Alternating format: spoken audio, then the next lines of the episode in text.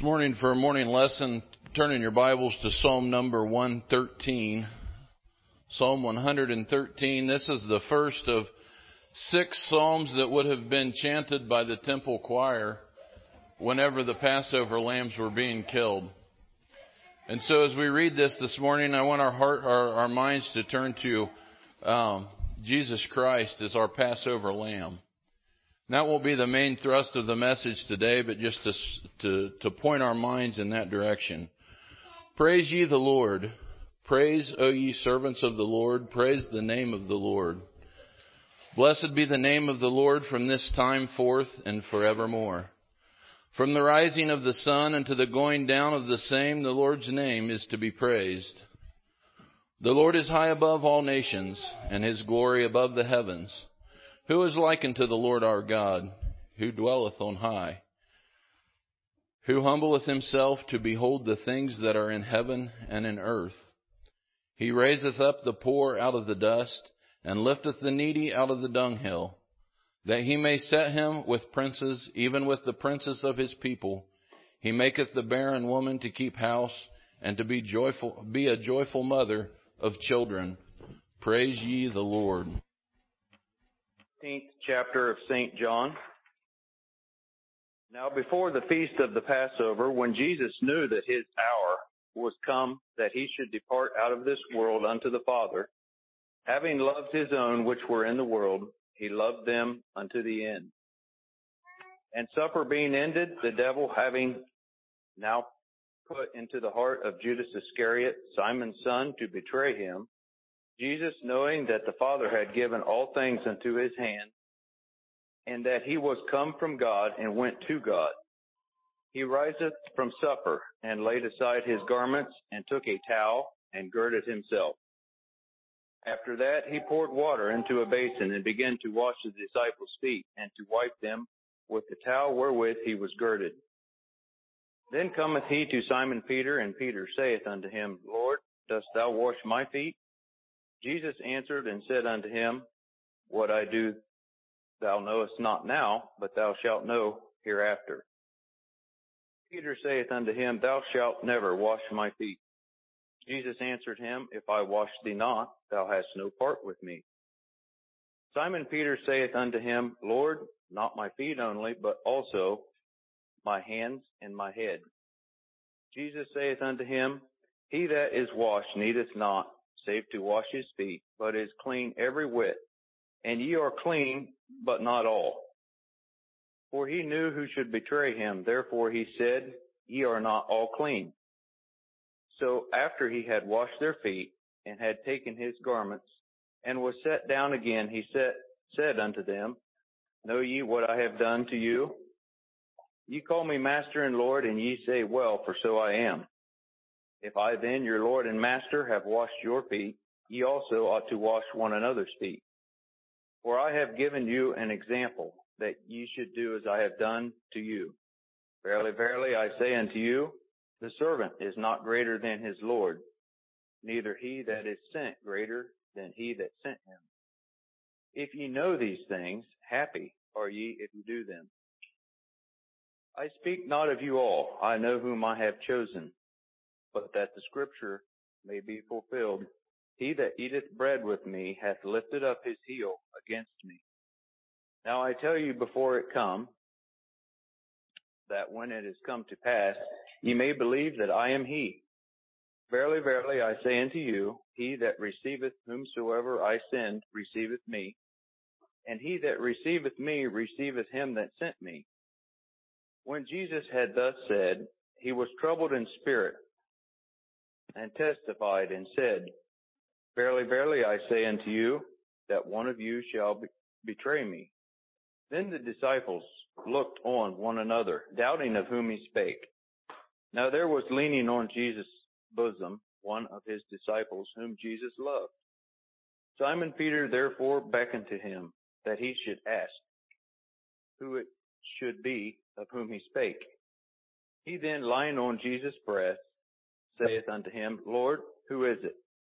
Jesus answered, It is he it is whom I shall give a sop when I have dipped it.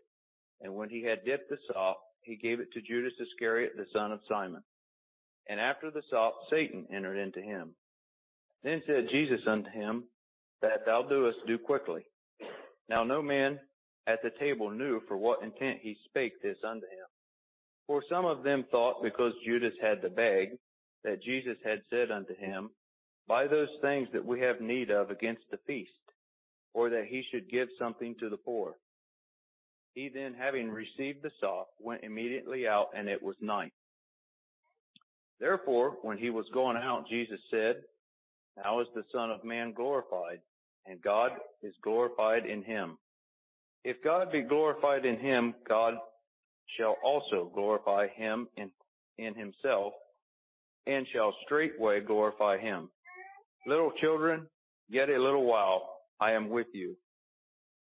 Ye shall seek me, and as I said unto the Jews, whither I go, ye cannot come. So now I say to you, a new commandment I give unto you, that ye love one another, as I have loved you, that ye also love one another.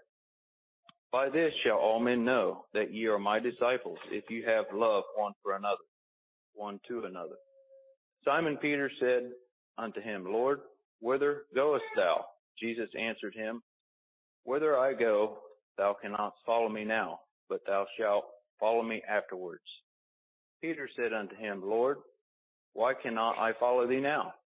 I will lay down my life for thy sake. Jesus answered him, Wilt thou lay down thy life for my sake? Verily, verily, I say unto thee, the cock shall not crow till thou hast denied me thrice. Good morning.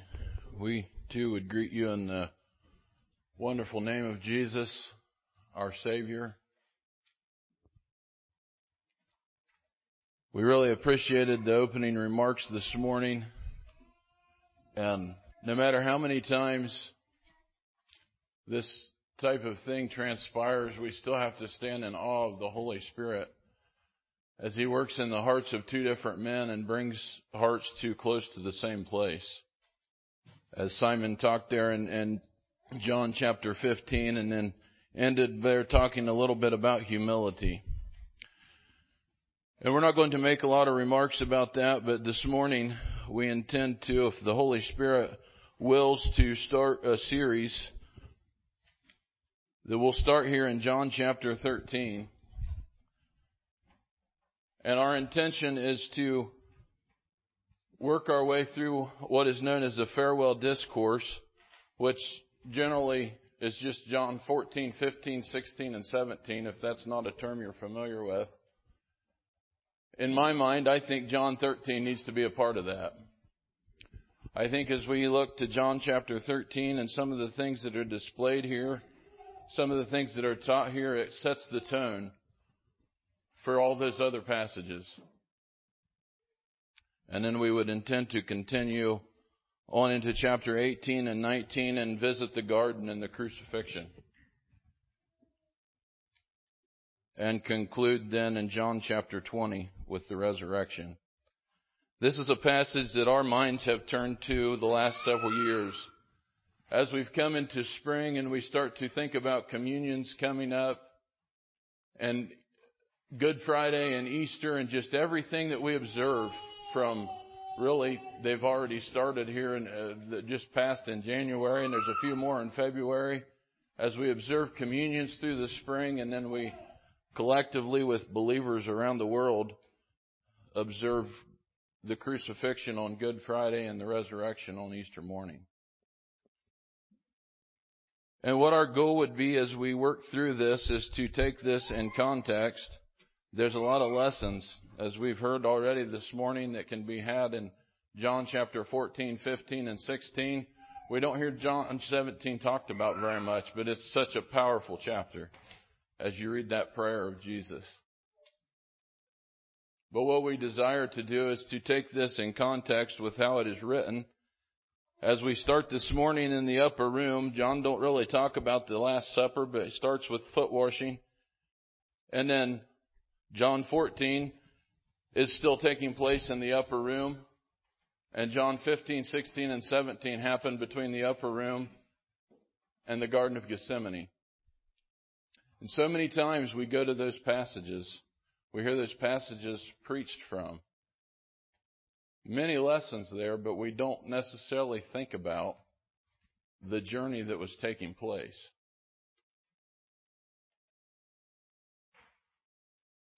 And so that's the desire that we have and, and the title that we've put on this series is a mission masterfully consummated. Consummated is past tense for the word of consummate, and it simply means to bring to a state where nothing is left to be done. And I think as we look at the, the ministry and the work that Jesus Christ performed here in this world, the work that brought him to this world, we look at how it was prophesied in the Old Testament many years before he came. And in fact, I think it's in 1 Peter that it says that he was foreordained before the foundations of the world to provide our salvation. And you start to wrap all that into one package that now is what we know of as salvation. And it is so complete that it could only have been designed by an eternal God to the point where there is nothing left to do. This mission is kind of described in a nutshell, if you will, in Hebrews chapter 10, verse 8 and 10. It says above, when he said, Sacrifice and offering and burnt offerings, and offering for sin thou wouldst not, neither hadst pleasure therein, which are offered by the law. Then said he, Lo, I come to do thy will, O God. He taketh away the first that he may establish the second, by the which will we are sanctified through the offering of the body of Jesus Christ once for all. And when I read that passage there, and you can even start at, at probably at verse 1 there in Hebrews 10 and just read down through several verses, I am just amazed as we know what all Jesus faced and we know that he had the foreknowledge of what he was to face, and we look at it from a humanistic point of view, how willing it's stated here in Hebrews 10 that Jesus was to come and to do that. And I know that in our human intellect we cannot fully understand that package of Jesus Christ as he was on earth where he was 100% man, but he was 100% God. And all that that entails. The title that we've put to this individual message today as we start into this series is just, we've call, called this message the servant master. And probably to get the full scope of this journey to the resur- to the to the crucifixion and then the resurrection, we would need to start back on on the triumphal entry. And so we want to just briefly and just kind of a bullet point list go through some events that transpired. And you're all familiar with the account of the triumphal entry, how Jesus came into the city and the crowds were waving palms and throwing their coats in the way and just praising him for who he was. And then as he came into Jerusalem, you're familiar with the cleansing of the temple, how he went in and overturned the tables of the money changers and drove them out. And I had to wonder a little bit what they thought, if how many of them were the same ones that he drove out once already. Then he spent some time in the temple just healing the blind and the lame like he had so much of his ministry. But on this occasion, maybe worse than others, it stirred the jealousy that was ever present seemingly in, this, in the hearts of the scribes and the Pharisees. And I did not did not put a lot of details of that account in my notes, but I, I kind of forget if they if they instigated this, but I know it ended as Jesus rebuked them openly. Then you can remember that, that that night they left the city and went to Bethany, and as they came back the next morning, he cursed the fig, fig tree. We won't go into that story, but then as they came back to the, the temple, The scribes and the Pharisees were probably still a little salty from the, the rebuking that they had received, and as he started to preach, they, they questioned his authority. What authority do you preach in? And so he taught three parables as he confronted those chief priests and Pharisees. The first one was the parable of the two sons. You remember the one the father asked to go work in the vineyard and he said he wouldn't and he did. And then the second one said he would and he didn't. And you can just go back to that account and revisit it if you like. But then the second one was the one of the wicked husbandman, where a man had a vineyard and he worked it and he developed it and he went to another land and he, he allowed a husbandman to take care of that. And he sent, a, sent some servants. And you can remember that, that I think the one was beaten and another one was killed and another one was stoned. And so he sent more servants and the same thing happened. And then he sent his son and they murdered him too. And then there was one where the, a royal invitation went out from a king to invite them to uh, the wedding of his son. And those that received uh, the invitation just had excuse after excuse of why they couldn't attend, and it angered that ruler. And he went out into the highways and the byways and invited whoever would. And it was really interesting to look down through those three parables just back to back and to take them into context of what we're looking at today. And the, how clearly, even though in story form it was just spelled out. Maybe hindsight's 2020 there. But I think it does say that by the time he got to the end, the scribes and Pharisees realized that it was to them that he referred.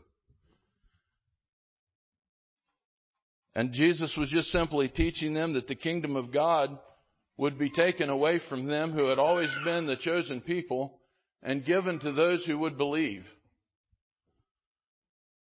Then Jesus delivered a discourse on unbelief, prophesied on calamities that were yet to come, another discourse on discerning the signs of coming events. He taught two parables, teaching us to be watching and waiting teaching us to be faithful with what God's given us. And finally, he offered another discourse, this one on Judgment Day. And if you look at this list of things, all these things are things that would have been hard to do. Yeah, he had his close group of believers with him, but standing in the face of opposition.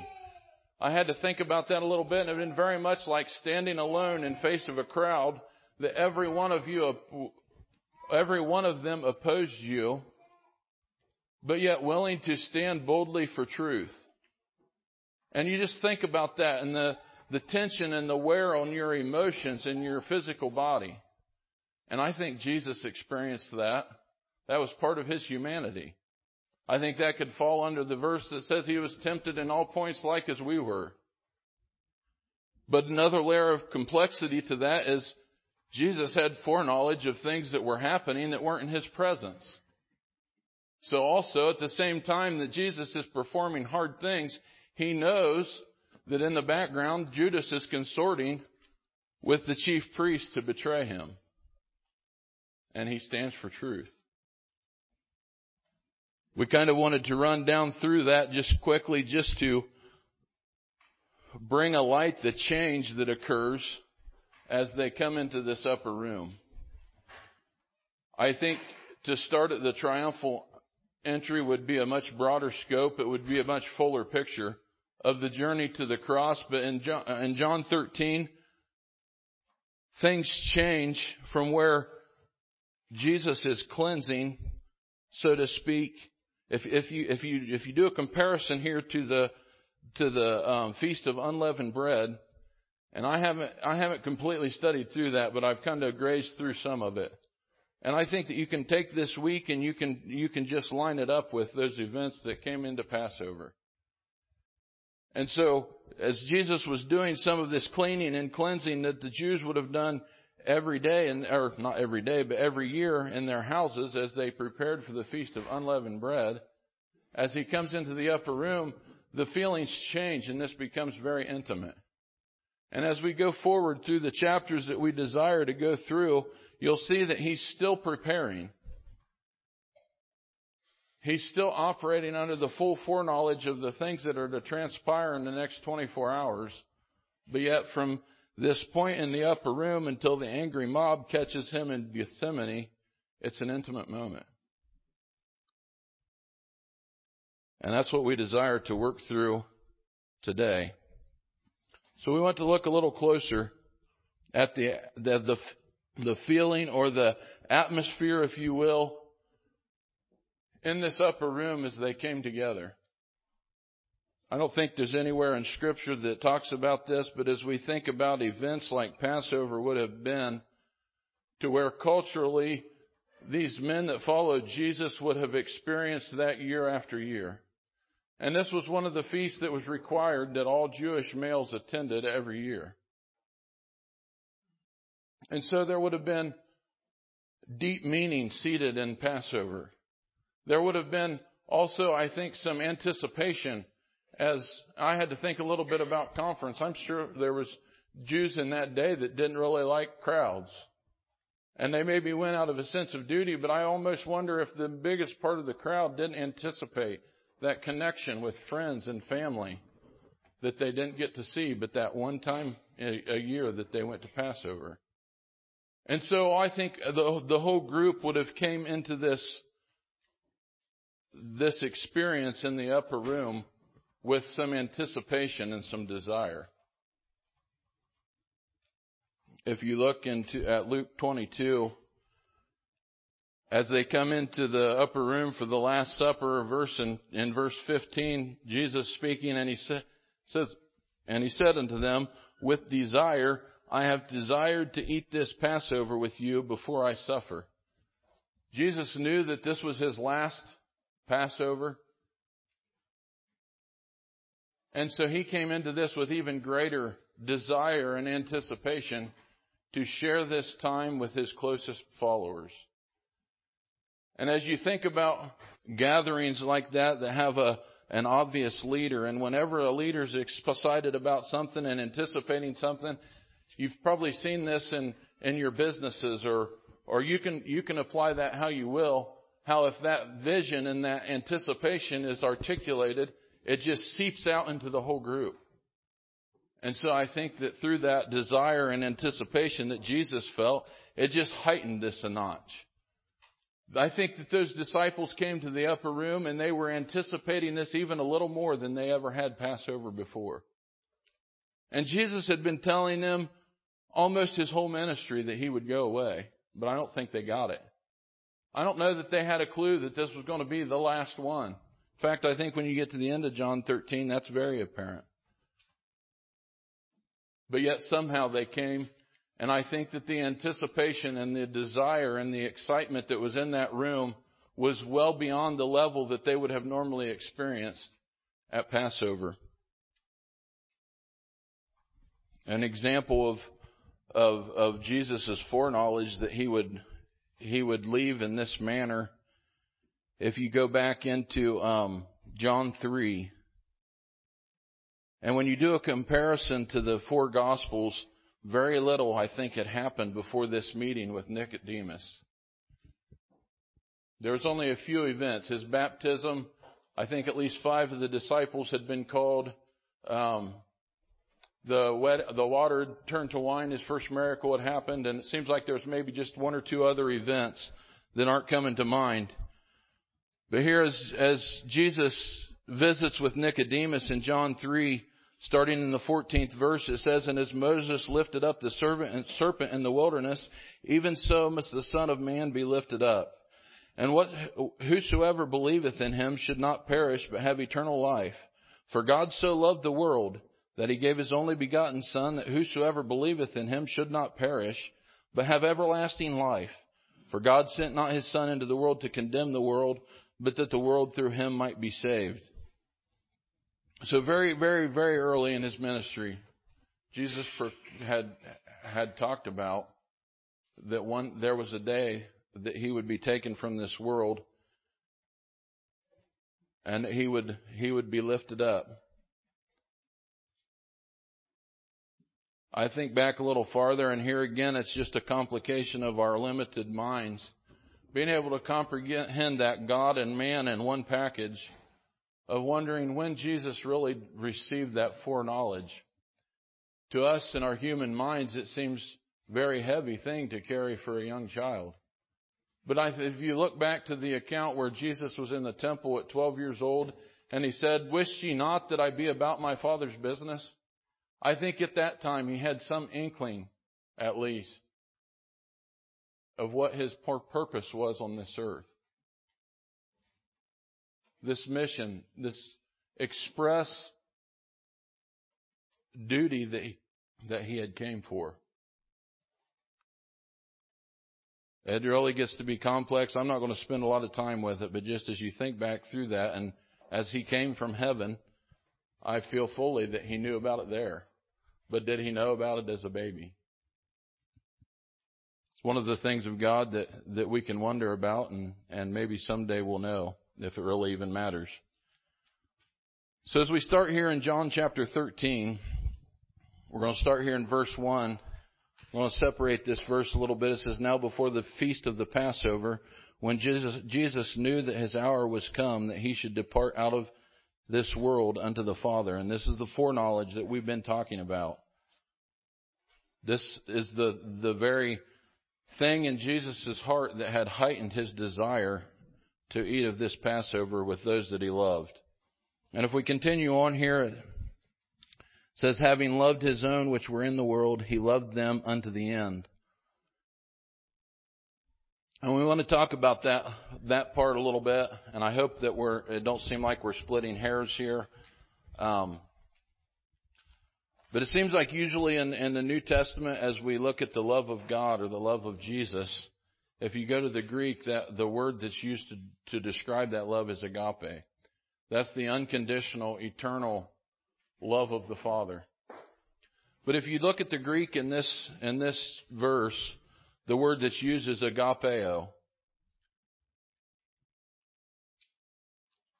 So we have the agape love, which is the love of God. We're familiar with phileo, which is the love that we feel for a close friend or relationship.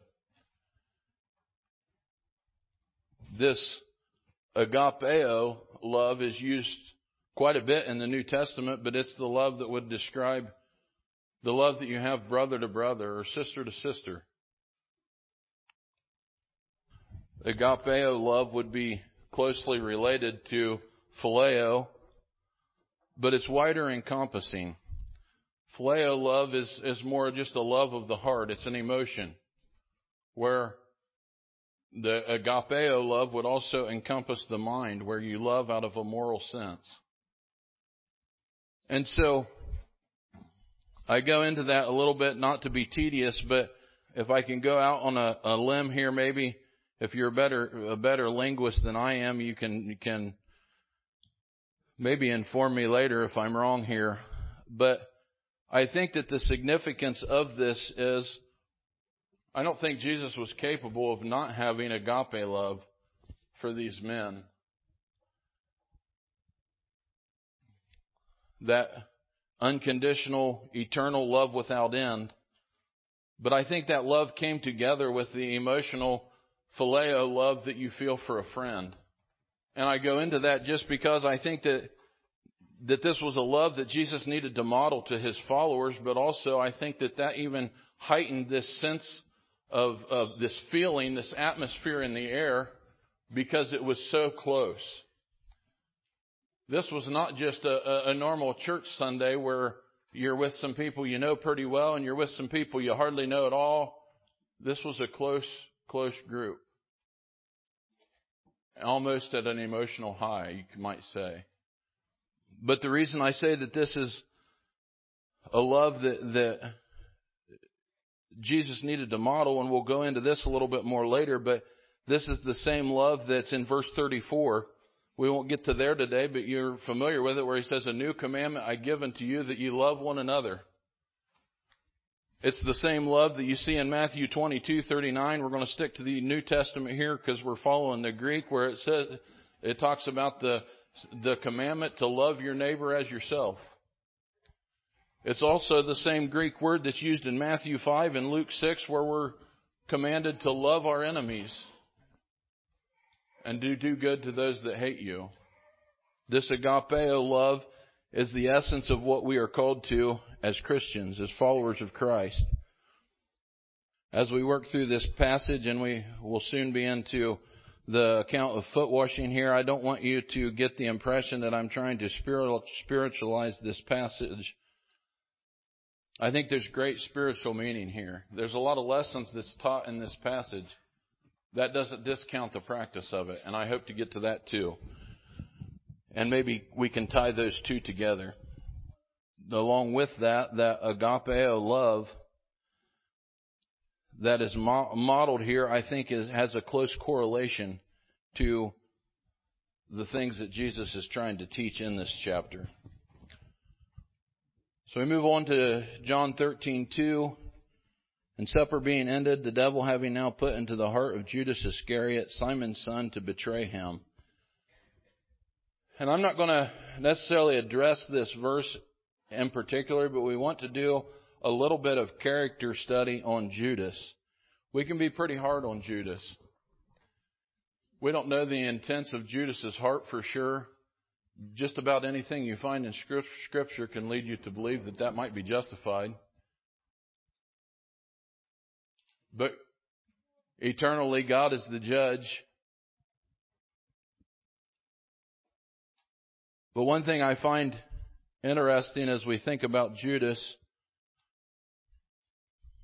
well, we'll back up a little bit here. I'm going to get ahead of myself. Judas, just like any other Jewish boy, would have been educated in the synagogue. He would have learned about the Messiah from the time he was a young, young lad. And there's very little said about him. And we're just kind of going to go through some bullet points here. We don't want to get too lengthy with this. But some, some character traits that we see of Judas in the times that he's mentions, mentioned in, Mark, in, in Matthew 26, 14 and 15, he displays, I'm going to probably say this wrong, avariciousness. And I use that word simply because it, it, kind of encompasses a little more than just saying he was greedy. It, uh, this avariciousness is, is a, a covetousness that's motivated, that's motivated by an intense consuming greed, a desire for, for personal gain, personal possessions would be some things that's tied to that word. If you go on to John 12, 5 and 6, you'll see that Judas displayed hypocrisy. In Mark 14:10 and in Luke 22:47 and 48, you see treachery modeled. And then if you come back and take another second look at John 12:6, you see dishonesty that, that passage in John 12 is where Mary is anointing the feet of Jesus with the, the precious ointment, and he's, he questions why this ointment wasn't sent, sold, and the money given to the poor. But then it goes on in, in verse 6 to say that Judas didn't really care about the poor. He was more interested in the money. And that's very much my own words, but the essence of what's in that verse. Almost every reference that we see in the scripture to Judas refers to him either as a traitor or the one who, betray, uh, the one who betrayed. On the whole, as we look into Judas's character and, the, and what we see in scripture, you could probably say that Judas had an unregenerate heart. A takeaway that, that I had from that, kind of a point of self-examination for us, because I think there's a little there there is a place where each one of us can find a little bit of Judas in our heart. As then and so the question that came to my mind as I thought about that as I looked at my life a little bit is am I living a transformed life? And that's something that was encompassed a little bit in the opening this morning. Uh, if you go to, to the Sermon on the Mount, as, as Simon talked about the, the vines and the fruit and, and pruning in order to bear more fruit. In the Sermon on the Mount, I think it's in Matthew chapter 7, it says, By their fruits ye shall know them. And we don't want to, to sound overly judgmental, but we live in a land where there is so many professing Christians, but the more you get to know them, the fruits that you see don't announce that. And I think that there's some markers like that given in Scripture where we have the ability to be discerning. We don't want to be condemning, but we have to discern. As we get to the some of the last references of Judas in the Gospels, we know that Judas did feel remorse. And we could go a couple different directions with that. Again, we're not the judge. But we don't know what motivated that remorse. I think we'll just leave it at that. Another thought that I had, and that, that is a little bit more aligned with what this verse has to say about the devil having now put into the heart of Judas Iscariot, Simon's son, to betray him, is when you look into Luke's gospel, this this is taking place in John 13, right after supper had ended. And in Luke's gospel, as they as they come out of the of the of the Last Supper, the an argument kind of ensues there amongst the the disciples of who would be the greatest in heaven. And as you look through that and you and you, you just consider Judas's character and you you start to look inwardly this argument is ensuing over who would be the greatest and and we don't know what what was motivating Judas's heart but the thought come across my mind is this argument what motivated Judas to try to push Jesus' hand to show the world that he was the Messiah. Maybe Judas felt like he could have a part in bringing that about. And that would elevate him to some status that he desired. Because I think one thing that is consistent through every reference of Judas is that he had a problem with greed. Let's move on to verse 3. Jesus, knowing that the Father had given all things into his hand and that he was come from God and went to God, as we as we think a little bit about that argument that we just talked about and and that's in Luke's gospel in relation to what's said in this verse, when you look into different theological expository writings or messages on John 13, there's many that would would, that would say that that argument was the whole reason for the lesson of foot washing. And I don't know that, that I would get really hung up with that. I think that, that if when when we get to 13 to 17, that um, I don't know that I would say it was the reason that it wouldn't have happened without it, but I think it did maybe have some bearing on some things that were said. And that's that's really all I have. I want I wanted to bring out about that argument. I don't want to I don't want to make any bigger deal of it.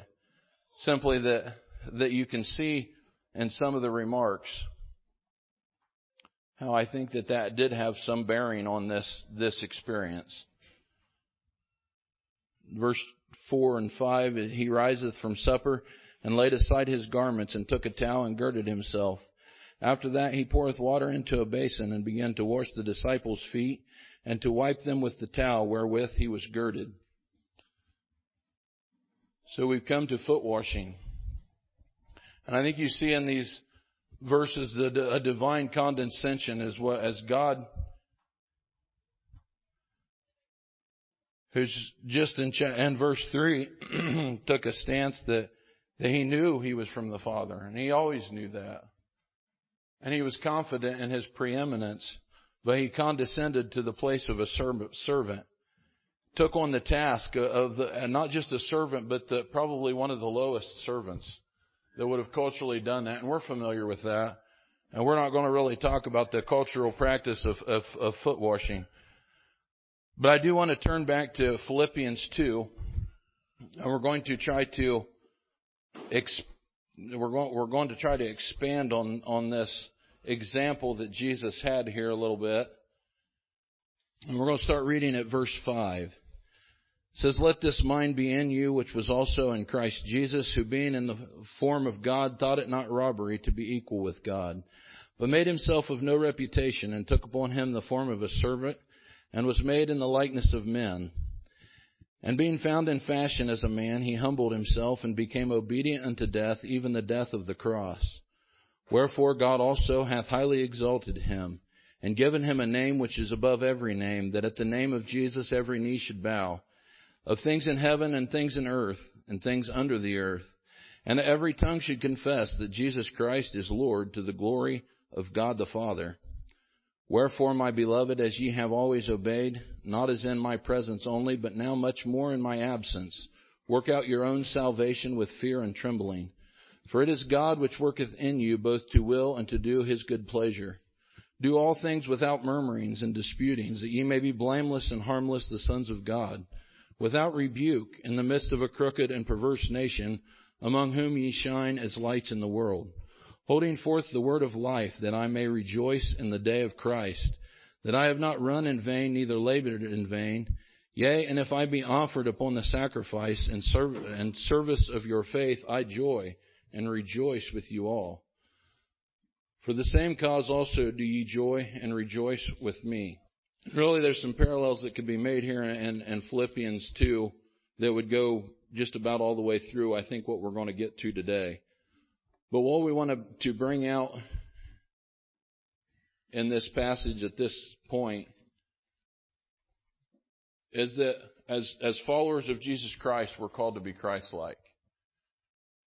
And so, this humility that Jesus displays in this act of foot washing is very much the mind of Christ.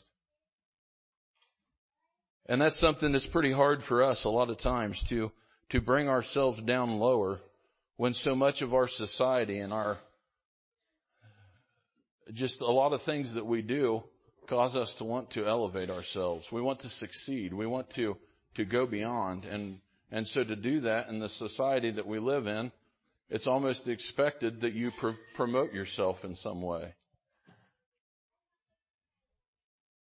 It's almost, it, it, well, I wouldn't say almost, it is uncultural, uncultural for us as Americans in this time to be humble. So if we drop on to, to 12, uh, to verse 12 and 13, we're not going to reread, but it, it calls us to do the Lord's work. It calls us to service, to work out our own salvation with godly fear by the indwelling of the Holy Spirit.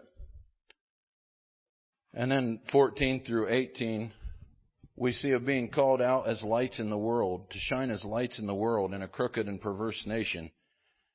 This working in the capacity that God has called you, shining as lights in the place where you have, where you live, the place where you work, the, the society that you live in, is, is modeling this agapeo love that Jesus was showing his disciples in John 13. And as we continue on through that, we're not going to really dive into these verses, but the underlying tone here is that in order to have this, this compassion that you must have to serve your fellow man, you must first humble yourself. And I, and, and I think what Paul's preaching here in this letter though the, the text is different and, and it, it's not something that maybe I would typically have used together. I, what, what Paul is trying to teach to the Philippians is the same thing I think that Christ is modeling here in the upper room. Some time ago, I, I, I listened to a, a message from John MacArthur, and he was actually preaching on a portion of this chapter. And he put it this way Your ability to love is directly proportionate to your ability to humble yourself.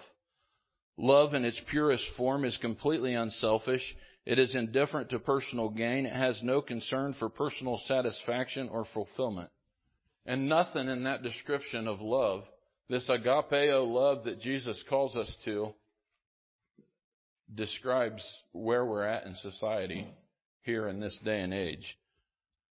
But I find that very intriguing, and it fits very well in this passage that our ability to love is directly proportionate to our ability to humble ourselves.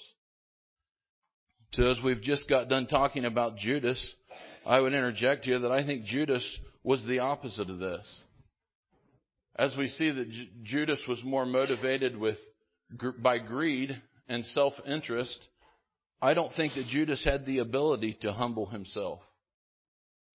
And I had to wonder too, and here again, I'm, I'm sharing some thoughts here that, that I, you don't need to quote me on. I, it's just thoughts that have came as I studied through this and possibilities. I had to wonder if maybe this wasn't the moment that elevated Judas's desire to betray. As he's seen Jesus humble himself to that abase of a state. And, and he just, in his intellect, said, This isn't going where I thought it was. And so he jumped camps. And there again, it's just, just amusing that I share. We'll start reading again here in verse 6. Then cometh he to Simon Peter, and Peter said unto him, Lord, dost thou wash my feet? Jesus answered and said unto him, What I do thou knowest not now, but thou shalt know hereafter. Peter saith unto him, Thou shalt never wash my feet. Jesus answered him, If I wash thee not, thou hast no part with me. Simon Peter saith unto him, Lord, not my feet only, but also my hands and my head. Jesus saith to him, he that is washed needeth not to save, needeth not save to wash his feet, but is clean every whit, and ye are clean, but not all. So we want to look a little bit at, at Peter's character, and we're not going to go real deep into this, but I think that you can see in Peter and just what you know of Peter from the Gospels is that Peter was impetuous. He was probably one driven by, by passion and emotion. And many times, an emotional driven person, they, they, they're, they're really hard after one thing, but yet something else pops up and they divert. And I think you can see that in Peter's life as he followed Jesus. And sometimes it got him into trouble. And I think that you, that you can see some of this um, emotional driven, maybe erratic behavior here in, in, in verse 6. I have to wonder, as, as Peter said, Lord, dost thou wash my feet? if that wasn't something that had been on the mind of every disciple prior to him. But Peter was the one that spoke up. And, and in essence, questioned the Lord's authority.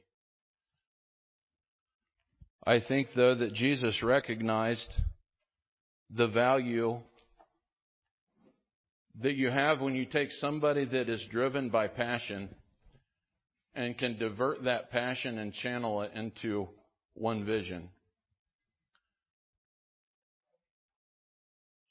Matthew 16:15 to 19 says, He saith unto him, But whom saith ye that I am? And Simon Peter answered and said, Here again, Peter's boldness to be the first to speak up, Thou art the Christ, the Son of the living God. And Jesus answered and said unto him, Blessed art thou, Simon Barjona, for flesh and blood hath not revealed it unto thee, but my Father which is in heaven. And I say also unto them that thou art Peter, and upon this rock I will build my church, and the gates of hell shall not prevail against it.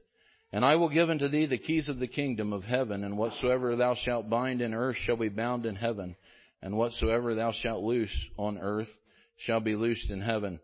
And then just a few verses later, and I think Matthew here in, in, in chapter 16, it, jumps to a different occasion. It's not like it was all at the same setting, but in verse 23, he's, it says, But he turned and said unto Peter, Get thee behind me, Satan. Thou art an offense unto me, for thou savorest not the things that be of God, but those that be of men. And it's just further example of the impetuous, emotional, erratic swings of Peter. But you can read on in, in, in, Luke's gospel, and Satan even recognized the power that Jesus had to divert Peter and the strength that, the, that there would be for them. In Luke, in Luke 22:31, it's Jesus speaking again, but he says, And the Lord said, Simon, Simon, behold, Satan hath desired to have you, that he may sift you as wheat, but I have prayed for thee, that thy faith fail not, and when thou art converted, strengthen thy brethren. And if you if you look at that verse in the ESV, that that word converted is is translated into when thou turn again. And I think Jesus was referring to even at that point, the which that would have been probably close to the upper room here, I guess. The um, this this would have been referring to G, to Peter's betrayal, and that when when he repented of that, when he turned again, that he would strengthen his brethren. And I think that that we see that we see that response of Peter in Acts. As we get to the day of Pentecost and then they go on through Acts, that erratic decision making, that, that swinging of emotion that Peter displayed all through the Gospels just disappears. And Peter became that unmovable rock that was vital to the establishment of the church. Again, and as, as we continue here in, in John chapter 13 and verse 8, we still see some of that impetuous nature of, uh, of Peter as he says, Thou shalt never wash my feet. And in the Greek, that there would be a double negative in that phrase, and where in English that's not proper and supposedly cancels itself out and all that, in Greek it made it more emphatic. It was like doubling down and, and, and really meaning it. But Jesus responds with, If I wash thee not, thou hast no part with me. And then Peter follows there in, in verse 9 with just that erraticness, where he's all the way over to the left, where he says, Never. And he swings clear to the right and says, Not my feet only, but also my hands and my head. And in some ways, there, I think there's some, there's some um, I think you could go two ways with this, but I think really it's both. There was some lack of foresight in, in Peter here. As he confronted the Lord Jesus Christ, as he confronted the one that he had identified earlier in Jesus' ministry as, as being master and Lord, but wasn't willing to follow him through this act of foot washing without being convinced. But yet there was another side of Peter, I think, that said, if that's what it takes, Lord, I'm all in. And we see that again in, in the end of the chapter when Peter is is um, told that he will deny that he can't follow. He says, "I'm willing to lay down my life for thy sake." We continue on here in verse 10. It says, He that is washed needeth not save to wash his feet. In that verse, if you look to the Greek, the word washed and wash in English, that's just past and present tense. But the words that's used in the Greek there, washed, would refer to submerging yourself and, and, and essentially taking a bath. Where the, the word that they use for wash is just getting wet partially, like washing your hands, or in this case, washing your feet. And we don't have record anywhere that the that the disciples received baptism, but I think here maybe I'm going out on a limb again. I, I hope not, but we see in John chapter 4 that Jesus taught baptism and, and the disciples performed it. And then as we go into Acts and the church starts to come out on that, that day of Pentecost, their, their message was repent and be baptized, every one of you. And so I think as we think that through logically, I think it should just go without saying that, that the disciples had been baptized. And so I, I think what's being conveyed here by Jesus is that, and I, and I, I think that it still brings a, a spiritual cleansing aspect to the foot washing service where he said, You've already been cleansed, you've been baptized, but yet you have this place in your heart that we need to attend to again. And where my thoughts went with that is I've often wondered why in our in our brethren format of uh, of communion why we don't wash feet after services. But when you look at it from that perspective, it fits so well with self-examination.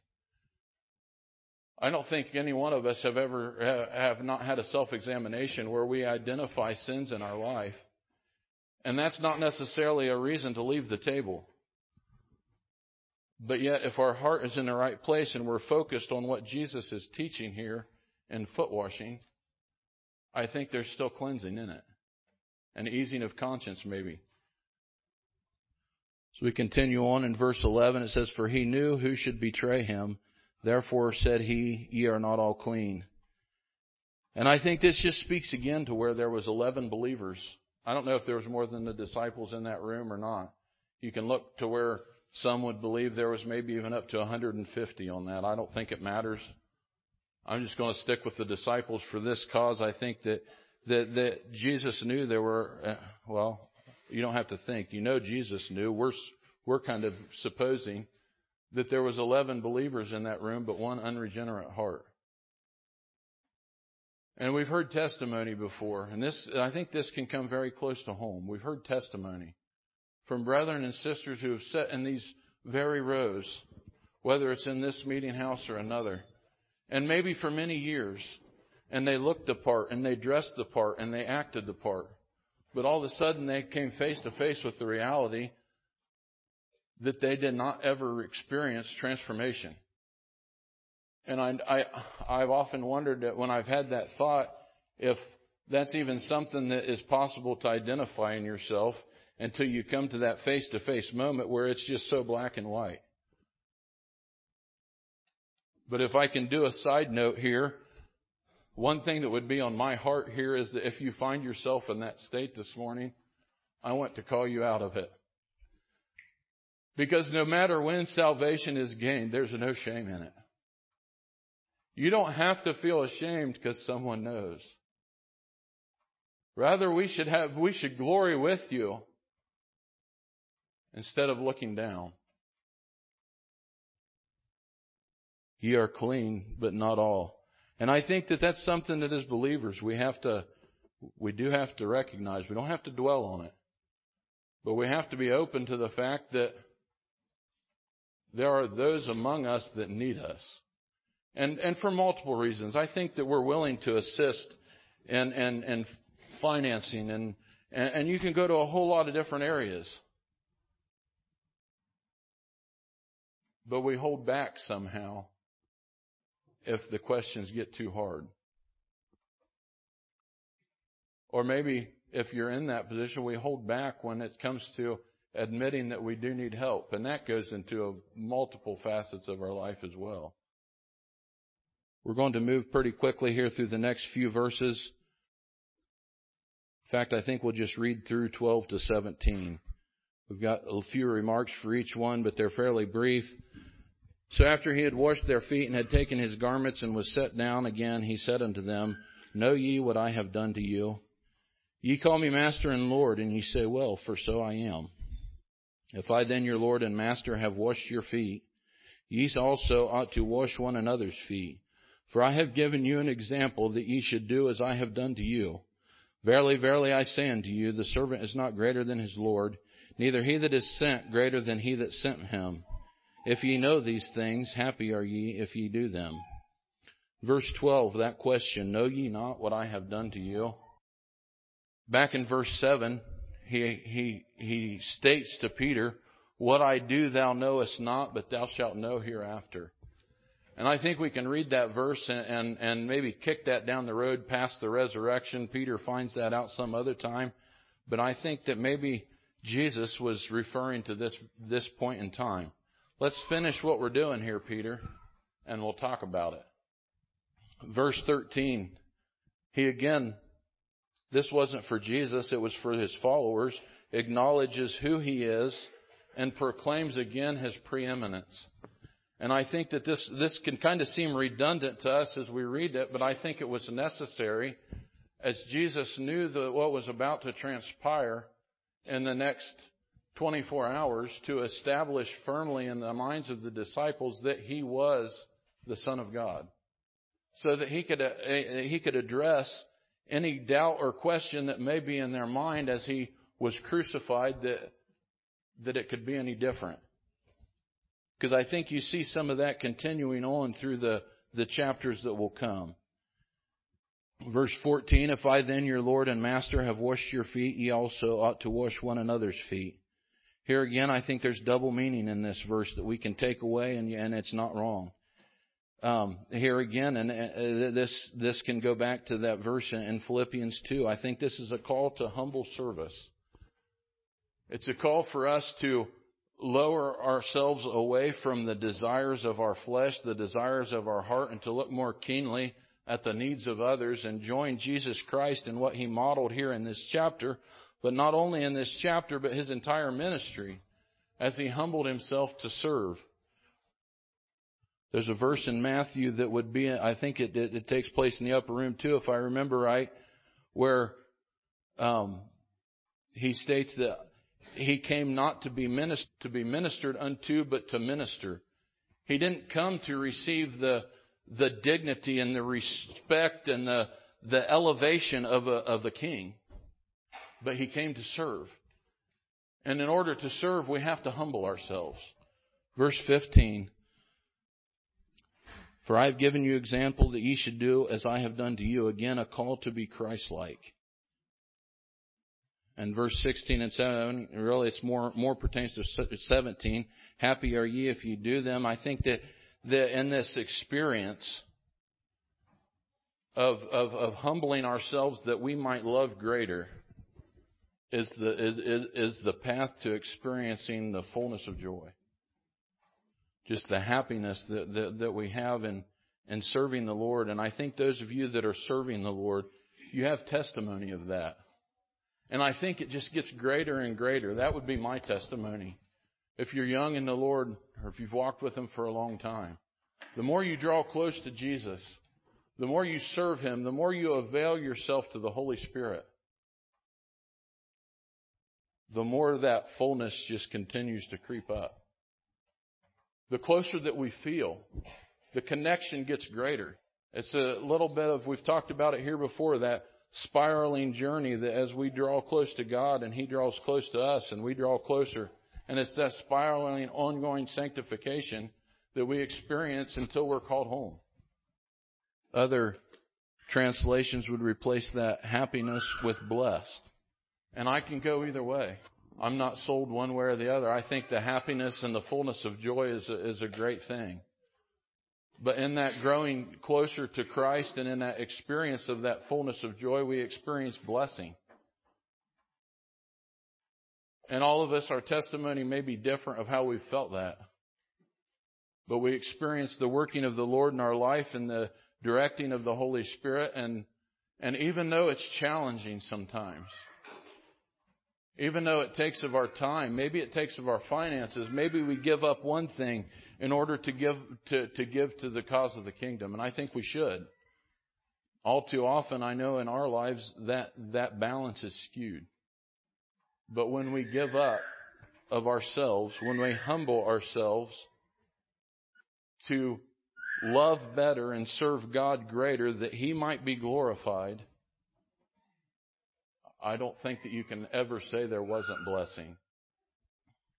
So we want to talk very quickly and just address the foot washing service. And we're going to have to move pretty quick here. We don't have a lot, but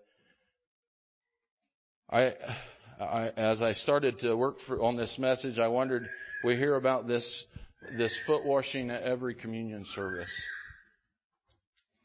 And I wondered if it would be redundant to you to hear about it on a regular Sunday. But yet, as I have, I've not preached foot washing very much, but that 20 minutes that you have to talk about foot washing don't feel like that you get through very much.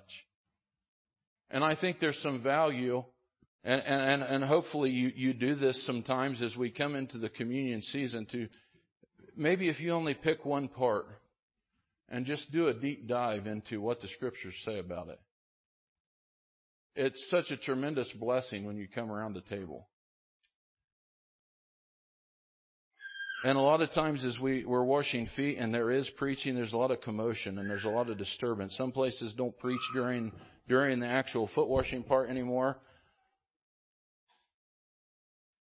And sometimes you, you're watching and there's things that maybe strike you as humorous and, and it just, it, it pulls your attention away from the teaching. And I want to urge you to realize that, that even in all that commotion, there's some solemnity in what that service means. And though it's easy to be distracted, to, to, try, to try to observe that the first thing that I think that we'll find in that service is that it's an outward manifestation of what the Lord Jesus Christ is teaching us here spiritually. And I think the way our human minds work, sometimes we need that outward manifestation to reconnect and to just reabsorb and, and to, to just regain focus on, on what is being taught here and the joy that we experience. And so, one thing that, that I want to, to think about here, uh, uh, maybe the next, next communion service you go to, as you kneel down to wash a brother or a sister's feet, and you uh, just focus on that humbling of yourself and serving them, though that may be as only an emblem. I think that that what that's saying is that you're outwardly making a commitment to humble humble yourself and serve those of God's people. I don't limit that to those that are at the table. But I think if we take this message that Jesus had for us in the first part of, uh, of John chapter 13, we have to go there. We have to see that as commitment to our brother, to our sister. So as you kneel there before that, that brother or sister, maybe you're at a point in your life where that's hard to do. Maybe you're at a point where you're young and, and you haven't done it very much and it feels awkward and you wonder if you're doing it right and, and what are you going to say when it's over? And I just urge you to put those things from your mind and as you kneel down and whether you're washing or you're drying, pray for that brother or sister. Take a moment to lay aside those things that are, are focusing inwardly. Maybe it's the pain, maybe it's the awkwardness, and, and elevate that brother or sister in prayer. Another thing I had to think as we think about humbling ourselves being directly proportionate to the ability to love, we would often more commonly speak our love to our brother or sister when we pass the salutation. But I want to urge you as you get up from, from washing or drying that brother or sister's feet to say, I love you. And mean it. Let it, let it connect with your eyes. And I think in, in observance of all of that, the Lord can help us grow in that agapeo love that He modeled for us in this chapter that we should have for one another. And as that grows for one another, I think it overflows into the community. Some of us are challenged with outreach. I know I am. Culturally, it's, it's not what we was raised with. And trying to, to have that discernment for when it's constructive to speak and when you need to just bite your tongue. But I think sometimes we need to develop that love between each other in order for it to be able to extend out. Just as I think that there's commitment as you perform this, I think there's takeaway that you can take from this the table as we gather together in communion and you can take with you when you go. And that is the um, losing my train of thought, the, the, the reassurance of the of the network of support that we have as, as that older brother or sister that just shakes all the way down, but they wouldn't miss it for the world, washes your feet.